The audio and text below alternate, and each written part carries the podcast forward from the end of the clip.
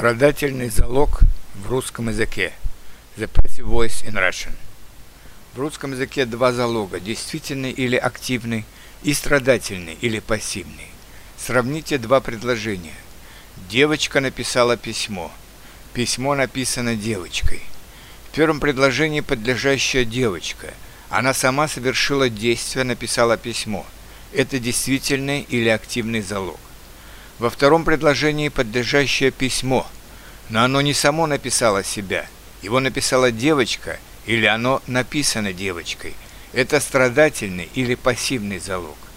Страдательный залог используется, когда неизвестно или неважно, кто совершил то или иное действие, или когда предмет действия более интересен и более важен, чем само действующее лицо. Например, например урок закончен, дом построен, Работа сделана в срок. В русском языке страдательный залог передается прежде всего краткими страдательными причастиями. Этот инженер очень уважаем в своем коллективе в настоящее время. Книга написана французским писателем «Прошедшее время». Для уточнения, когда именно книга написана, мы часто добавляем глагол «был», «была». Эта книга была написана французским писателем два года назад. Этот перевод был сделан совсем недавно – при добавлении глагола «будет», «будут» мы получаем будущее время пассивного залога. Этот роман будет закончен писателем к концу года. Перевод будет сделан завтра.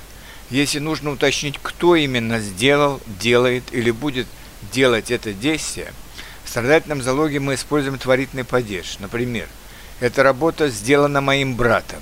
Тетради были проверены учителем. Комната была освещена двумя лампами. Статья была переведена мной вчера. Страдательный залог может быть передан также глаголами частицы «ся». В нашем городе строится новый завод. Город украшается перед Новым годом. В музее демонстрируется выставка современных художников. Страдательный залог используется прежде всего в письменном языке, в романах, научных докладах или в газетных статьях. Но в русском разговорном языке мы редко используем страдательный или пассивный залог. Чаще всего мы заменяем его неопределенной личной формой глагола в третьем лице множественного числа. То есть мы скажем так. В нашем городе строят новый завод. Город украшают перед Новым годом. Музей демонстрирует выставку современных художников.